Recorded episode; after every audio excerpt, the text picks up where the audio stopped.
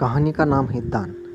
ये कहानी जो है, वो दान पे आधारित है।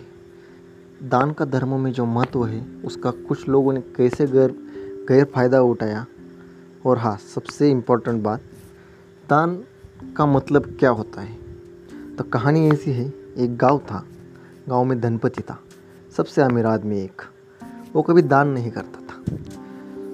गाँव में से बहुत से लोग उसके दार पे जाते थे, भिखारी जाते थे, कुछ जिनको ज़रूरत थी, वो भी लोग जाते थे। उससे कुछ पैसे मांगते थे, अन्न मांगते थे तो कभी भी वो उन्हें कुछ भी नहीं देता था। तो एक बार गाँव में बहुत बड़ा सूखा पड़ गया तो सब लोगों को लगा, अब हमारे हालत बहुत बुरे हैं तो हम सब मिलकर जाते हैं, उन्हें दान की महिमा बताते हैं, उनसे दान लेते हैं। अन्न लेंगे, कुछ खाने का दिया, खाने का लेंगे, पैसा दिया, पैसा लेंगे।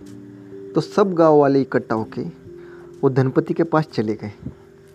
उस सब लोग, गाँव के सभी लोगों को द्वार पे देख के वो अंदर से बाहर आया और कहने लगा, कहिए, क्या काम है? तो गाँव के लोग उसे दान का महत्व बताने लगे कि दान देने से इतना पुण्य मिलता है, आपको स्वर्ग में जगह मिलेगी, ये होगा, वो होगा। जैसे वो बताते रहे, वो खुलता रहा। वो बोला, बताओ बताओ, और क्या क्या होता है? दान के और क्या क्या फ़ायदे हैं? तो लोगों ने कहा इसका धर्मों में भी वर्णन है। तुम्हें पुण्य मिलेगा। स्वर्ग में देवों के साथ बैठने का मौका मिलेगा। तो उस दंपति ने कहा तो बताओ, ऐसा कौन है? इतना अगर दान की बड़ी महिमा है तो चलो, हम सब जाते हैं। लोगों को लगा, ये अब खुश हो गए, ये सबको दान देंगे। तो लोगों ने कहा तो अब आप दान दीजिए।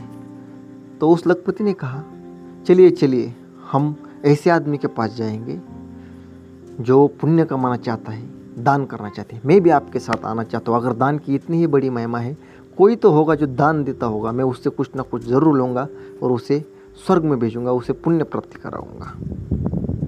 मॉरल ऑफ़ द स्टोरी ये है कि दान देने की जो लोग बात करते हैं वो सिर्फ़ दान से बचने के लिए दान देने की बात करते दान का शास्त्रों में इतना वर्णन है, इतना उसे बढ़ाया चढ़ाया गया है। इसी लोगों का, इसी बात का बहुत सारे लोगों ने, पंडित पुरोहितों ने धंधा बना लिया। वो समझ गए थे कि लोगों को अगर इतना बता दिया जाए कि दान का इतना महत्व है तो वो ज़रूर करेंगे।